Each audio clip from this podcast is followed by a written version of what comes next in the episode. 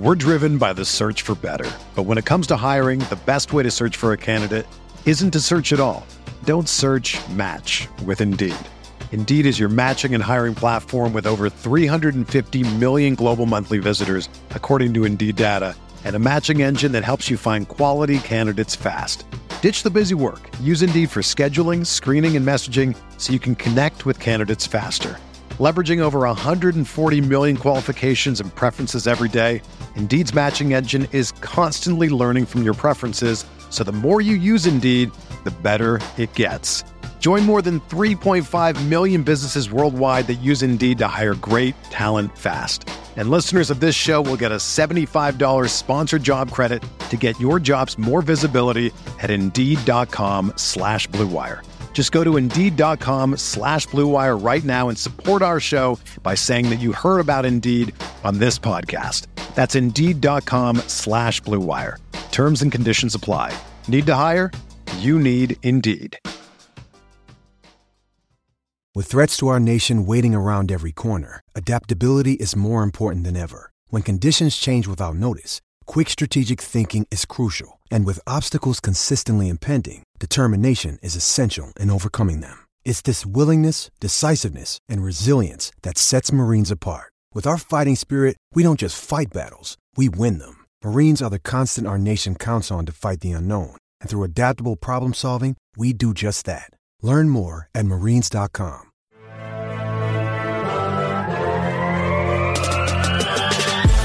Twenty minutes a day, 365 days a year. This is the Pack a Day Podcast.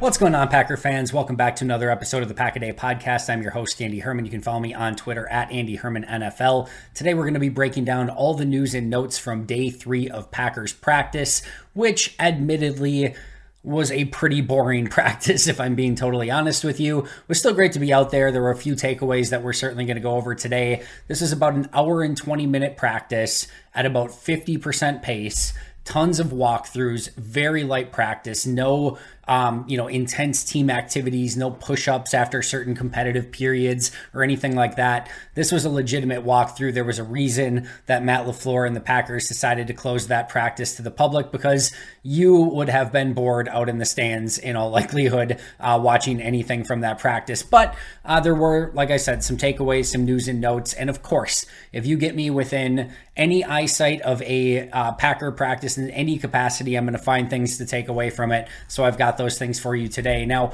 before we get into the actual practice portion, there was one transaction, at least as of recording this, uh, and that was Jonathan Garvin was released from the roster on his birthday, nonetheless. So, a couple things here. First of all, remember Jonathan Garvin missed, or you know, in some capacity, the offseason program, seemingly by choice. Now, um, we don't know the extent of that. We don't know if he had a great reason for not going to those practices, but he did not go to the non mandatory portion of the offseason workouts for the second consecutive season.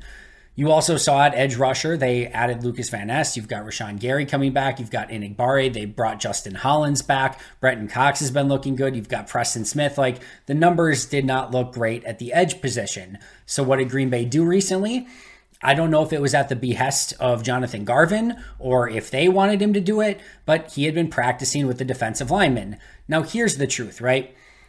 He would be making a transition to a position that he has not really played before. He doesn't really have the size and bulk to hold up as a defensive lineman. And if I were Jonathan Garvin, all right, if I were Jonathan Garvin, I would have said, can I get released so I can try to be an edge rusher somewhere else? Now, this is assuming that Green Bay was the ones that asked him to move from edge to defensive line and that you know he had any say in this. I have no idea. I'm not reporting that. I have not seen anything that has you know even presupposed that or reported that in any way that this was Garvin's decision. All I'm saying is that if I'm Jonathan Garvin and they ask me to move to defensive line and I'm starting to look at things, I'm like, yeah, this is not looking good here in Green Bay. I might say, hey, can I go so you know can you release me so I can try to catch on somewhere else so I can continue to play edge rusher because I'm not a defensive lineman. Again, don't know if that's the case. I don't know if that's what happened, but you could sort of see the writing on the wall. Now, I had mentioned, and I've mentioned this in the past, that I didn't think he was going to make it last year, but because of the same things, like some of the edge numbers didn't really add up, and you looked at him not attending the mandatory or the you know non-mandatory sessions. Like, I'm like, how is Jonathan Garvin going to make this team again? But he did last year, so nothing would have surprised me again this year. But that move to defensive line felt like it was going to be the writing on the wall. And I again, I don't know if this was Green Bay just saying, yeah, this isn't going to work out. See you later. I don't know if Jonathan Garvin had some say in this. I don't know if there was some incident. I have no idea. But the big thing here, Jonathan Garvin no longer on the roster. And I talked about this when I went through and ranked every single player. Jonathan Garvin is not a 53 man roster player, okay? Simple as that. Like at this point in time, he is just simply not a, a worthwhile use of a 53 man roster spot. Doesn't mean he's bad at football, and it doesn't mean that he's not worthy of a practice squad spot.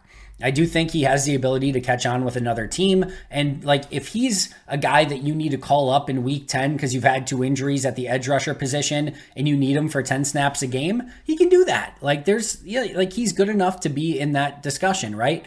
But if you're looking for a player who has upside and has the ability to maybe develop into a starting caliber player, that's just not Jonathan Garvin, at least nothing that he's shown over the course of the past few seasons. So disappointing that this is a former seventh round pick who Green Bay has tried to develop through the past few seasons, and it just hasn't really come to fruition. Um, that all ends up with a release on his birthday uh, on on Friday, and uh, you know ultimately he's going to be looking for work somewhere else. As of recording this episode, Green Bay did not make any corresponding transaction. We will see if they add. An, I'm sure they're going to add another player to the roster. We'll see what position and what player that ultimately ends up being.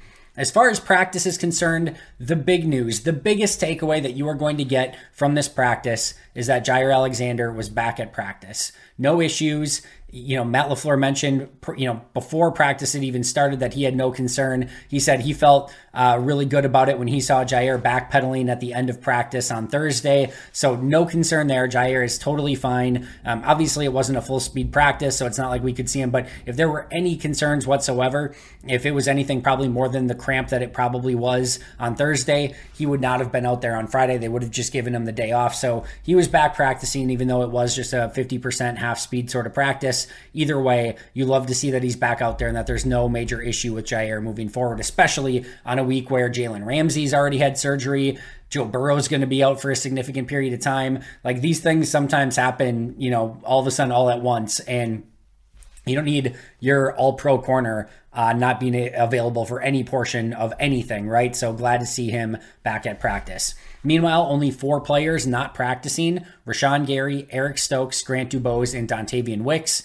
David Bakhtiari, who had basically the day off on Thursday, was back again. It's only a 50% walkthrough practice, but he was back at practice and going through that walkthrough with the remainder of the team on Friday. So, again, I think it's still worth noting here only four players not practicing Gary Stokes, two Dubose, and Dontayvion Wicks. That is two offense, two defense, and you can't ask for much more than that. I know it's still early, and I know there's going to be injuries through the course of the season, but can't ask much, for much more than 86 players available. I guess 85. No, 86, because you have the extra player um, with the International Pathway Program. So overall, very, very good numbers from a injury standpoint so far. Your starters on the day Jordan Love at quarterback. Aaron Jones at running back, Josiah DeGuara and Luke Musgrave at tight end, Romeo Doubs and Christian Watson at wide receiver, David Bakhtiari, Elgton Jenkins, Josh Myers, John Runyan Jr., and Yosh Nijman at right tackle. On defense, Devonte Wyatt, Kenny Clark, and TJ Slaton along the defensive line. Justin Hollins was back with the ones as an edge rusher along with Preston Smith. De'Vondre Campbell and Quay Walker at linebacker, Jaire Alexander and Rasul Douglas at corner, with Rudy Ford and Darnell Savage at safety. Now, those are the starters. Um, also worth noting, Yosh Nijman and Zach Tom were rotating at that right tackle spot, and you also saw them, you know, both play some left tackle as well. Uh, but Nijman got the first opportunity at right tackle, but they were switching those uh, pretty regularly uh, throughout the course of the day. Also, per Bill Huber with the second team offensive line, they were doing the same thing, sort of with Caleb Jones and Rasheed Walker at tackle. I think it was was Jones at left tackle and Rasheed Walker at right tackle on Thursday. Those switched. It was Caleb Jones at right tackle, Rasheed Walker at left tackle on Friday as they continue to try to cross train as many of these offensive linemen as they possibly can. Now, during that was like the initial starter, you know, period, right? When they went through some of the team drills. A lot of the day was spent in two different sessions, or like two different areas of the field, I should say. You had Jordan Love and the ones sort of ish, and I'll get to that in a second, on one side of the field, and then you had everyone else on the other side of the field. In total, there were 42 players that were practicing with the ones, which basically split right down the middle. Now, some of these players came and went, and some of them practiced with the you know second, third, fourth teamers on the other side. Every once in a while, a second, third, or fourth teamer would come to this side, but in total, through the course of the day, there were 42 players that practiced with that main group. And that's where you want to be. You want to be with that main group practicing with Jordan Love and practicing against Jordan Love. That's the big leagues of Packers practice, right? If you're down on the other end, you're more in the developmental group. Now, before I get into who was with the ones through the course of the day, I will say this as well. There have been times and Ray Wilborn was a great example of this, where he would practice with the ones and be rotating in, and then they would have like Ty Summers and Isaiah McDuffie down on the other side. And it was more so that they could get every rep on the other side rather than just a handful of reps with the ones, right? So Ray Wilborn would be down with the ones, but he would get like five snaps subbing in. Meanwhile, Summers and McDuffie would get every snap down on the other side. So it's not always a perfect indicator of like who they want to be with that group. It is a pretty good indicator, and you'll see that all of these players are, you know, within that conversation, right? But just because a player's down at the other side, it could just be that they want to get that player as many snaps as possible and know that if they're down on that side, they can play him as much as they want. So just note that before we go over it. But 42 players practicing on, you know, with the A group, we'll say. We're driven by the search for better. But when it comes to hiring, the best way to search for a candidate isn't to search at all. Don't search match with Indeed. Indeed is your matching and hiring platform with over 350 million global monthly visitors, according to Indeed data, and a matching engine that helps you find quality candidates fast. Ditch the busy work. Use Indeed for scheduling, screening, and messaging so you can connect with candidates faster. Leveraging over 140 million qualifications and preferences every day, Indeed's matching engine is constantly learning from your preferences, so the more you use Indeed, the better it gets.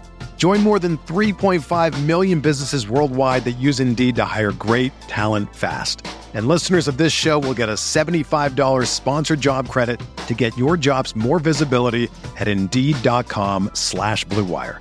Just go to Indeed.com slash BlueWire right now and support our show by saying that you heard about Indeed on this podcast. That's Indeed.com slash BlueWire. Terms and conditions apply. Need to hire? You need Indeed. When you need mealtime inspiration, it's worth shopping Kroger, where you'll find over 30,000 mouthwatering choices that excite your inner foodie. And no matter what tasty choice you make, you'll enjoy our everyday low prices, plus extra ways to save, like digital coupons worth over $600 each week. You can also save up to $1 off per gallon at the pump with fuel points. More savings and more inspiring flavors make shopping Kroger worth it every time. Kroger, fresh for everyone. Fuel restrictions apply. Jordan Love at quarterback, Aaron Jones, A.J. Dillon, Patrick Taylor, and Lew Nichols at running back, Tyler Goodson down on the other side, Romeo Doubs, Samori Toure, Christian Watson, Jayden Reed, and Malik Heath with the wide receivers, Luke Musgrave, Tyler Davis, and Josiah DeGuara with the tight ends, Tucker Kraft down on the other end, David Bakhtiari, Yosh Nijman, and Zach Tom with the offensive tackles, Elgton Jenkins, John Runyan Jr., and Royce Newman with the guards, and then Josh Myers at center. So those are the players on offense that were rotating around and playing with the ones. Lew Nichols did see some time on the other side, as did Patrick Taylor, as did Malik Heath. So those players did see some time on the other side as well, but those are the players who got time with the ones on offense. On the defensive side of the ball, it was Kenny Clark, Devonte Wyatt, TJ Slaton, and Colby Wooden along the defensive line. Preston Smith, Justin Hollins, Lucas Van Ness, and Kingsley Enagbare with the edge rushers. De'Vondre Campbell, Quay Walker, Isaiah McDuffie, Eric Wilson, and Tariq Carpenter with the linebackers. Jaire Alexander, Rasul Douglas, Keisean Nixon, Corey Ballentine, and Shemar Jean Charles with the corners. Darnell Savage, Rudy Ford, Tarvarius Moore, and Dallin Leavitt with the safeties. So Leavitt uh, uh within this group um, and then uh, Tariq Carpenter did see some time on the other side as well. But those were your players that saw time with these starters on defense. Notice here that uh, Lucas Van Ness finally getting his sort of chance to work with the ones a little bit. He still wasn't the starter, quote unquote. That was Justin Hollins along with Preston Smith, but he was with that core group practicing with the ones and the sort of twos mixed in there as well. Uh, but that is a little bit of a promotion for Van Ness, who had primarily been working on the other side and working with the threes more often than not do not read into that. It de- definitely seems more of a you got to earn your spot kid sort of thing than like he's not performing well sort of thing. Uh, but take that for whatever it's worth.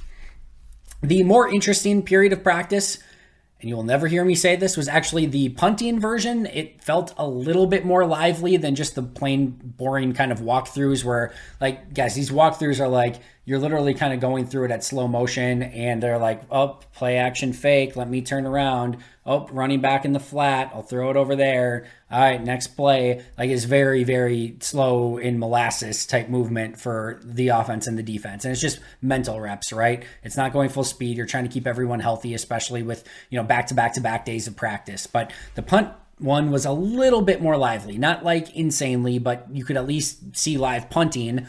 Um, the punt returners, Jayden Reed actually was the first returner up, followed by Keisean Nixon. And they basically split the vast majority of the punt returns, Jayden Reed and Keisean Nixon, with Samori Toure getting a couple in there as well.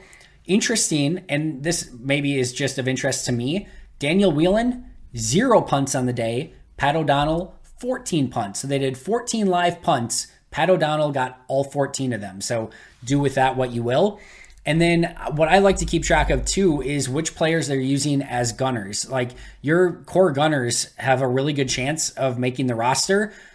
Unfortunately, they rotated through a bunch of guys, so it was really tough to tell, like, you know, who's ultimately going to end up with that job. But Rasul Douglas, Samori Toure, Innis Gaines, Corey Ballentine, uh, Shemar Jean Charles, Tyrell Ford, uh, Carrington Valentine, Keandre Thomas, Rudy Ford, Benny Sapp, Malik Heath, uh, Deuce Watts and then Tarvarius Moore all got time with the Gunners. There may have been one or two more they had the pennies on, and I couldn't always tell who was who, uh, but I could tell for sure that those players all worked with the Gunners. Again, Rasul, Toure, Gaines, Valentine, SJC, Tyrell Ford, Valentine, Keandre Thomas, Rudy Ford, Benny Sapp, uh, Heath Watts, and Tarvarius Moore. So those are your players that worked at Gunner in some capacity.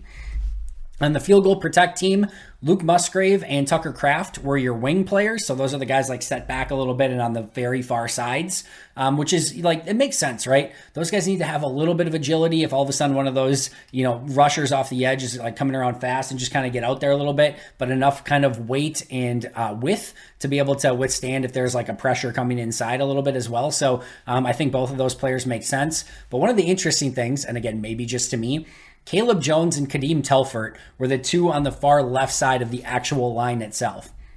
One of the best things that you can have on the field goal kicking team is width. The wider that you can be um, without giving up like inside rushes, it makes it harder for those like little you know flyers coming off the edge trying to you know block the kick because now they have a further distance to circle around and get to that field goal to block it right? So when you've got some mammoth human beings like caleb jones and kadeem telfort that is going to widen that line quite a bit. I mean in at least relatively right and hopefully that makes it harder for those rushers off the edge to get around and have an opportunity to block the kick. Not to mention the fact they're two huge human beings. So if you want to get through them and go inside, you know, they have the ability to maul you as well. So those could be uh, a couple nice spots for Telfort and Caleb Jones, assuming uh, they find their way onto the team in some capacity.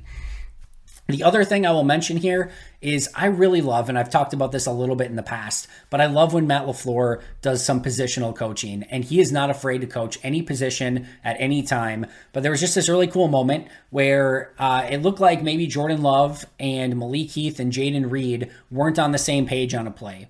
So he stops the play and he gets Love and Reed and Heath all together and just kind of chats through what the expectation of the play was. And they kind of go through it. They go back and then what they, they I think they run another play. And then Matt throws his walkie talkie to Tom Clements. And what I believe is the like calling the plays basically. And he's like, Tom, Tom, and he throws it to Tom, and Tom catches it. Awesome play, best throw of the day, best catch of the day.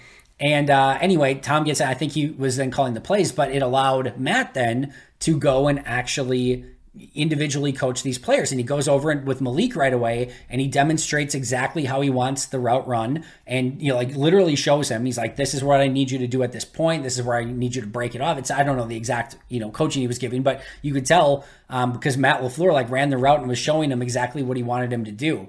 So that was uh, like really fun to see. And then he kind of goes back and then he sees Jayden Reed on the other side and he goes and he does kind of the same thing with Jayden Reed and talks to him about what he wants on a specific play. So I just uh, like, I think we always, you know, see Maddie's the guy that speaks at the podium. We see him calling plays. Like we see him doing all these different things and then, you know, aggressively throwing the challenge flag and all gas, no brakes. But when he like my favorite times watching Matt are when he really gets into the minutia of exactly what he wants a player to do on a specific play. Like he knows everything from like he'll coach linebackers, safeties, receivers, it doesn't matter.